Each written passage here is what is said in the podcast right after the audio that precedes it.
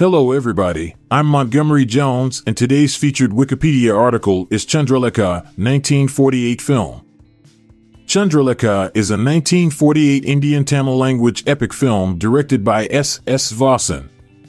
It is considered one of the most expensive films of its time, featuring lavish sets and a grand production scale. The film follows the story of Princess Chandralekha, who was abducted by an evil sorcerer, Raja Ranjit Singh, who wishes to marry her. Chandralekha's lover, Surya, along with his loyal friend, Veerasimhan, embark on a mission to rescue her. The film explores themes of love, loyalty, and bravery. The film's plot is set in the fictional kingdom of Kalingapuri, where Princess Chandralekha resides. Raja Ranjit Singh, who desires her hand in marriage, plots to take her away forcefully. However, Chandralekha is in love with Surya and rejects Ranjit Singh's advances. In order to abduct Chandralekha, Ranjit Singh enlists the help of his sorcerer, and they successfully capture her during her wedding ceremony. Following Chandralekha's abduction, Surya and Veerasimhan vow to save her and set off on a treacherous journey. They face numerous obstacles, including deadly traps, wild animals, and enemy soldiers. Along their journey, they also discover a group of enslaved villagers who assist them in their mission. Chandralekha, held captive in Ranjit Singh's fortress, reveals her strong will and refuses to give in to his demands. She manages to escape with the help of Veerasimhan and rejoins Surya.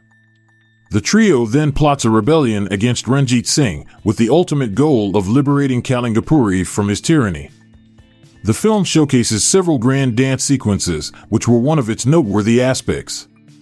Renowned dancer Vyjayanthimala played the lead role of Chandralekha and performed these intricate dance sequences with grace and skill. The film's music, composed by S. Rajeswara Rao, was also highly acclaimed and contributed to its success. Chandralekha was released in both Tamil and Telugu languages simultaneously and was met with critical acclaim. It became a massive commercial success and ran for several weeks in theaters. The film's success paved the way for its re release in subsequent years. With its opulent production values and grand scale, Chandralekha remains a landmark film in Indian cinema.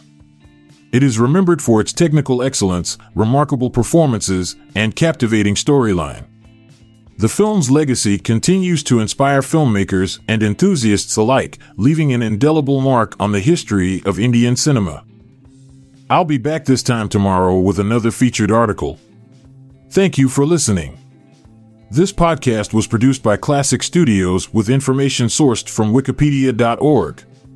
We donate to the Wikipedia Foundation,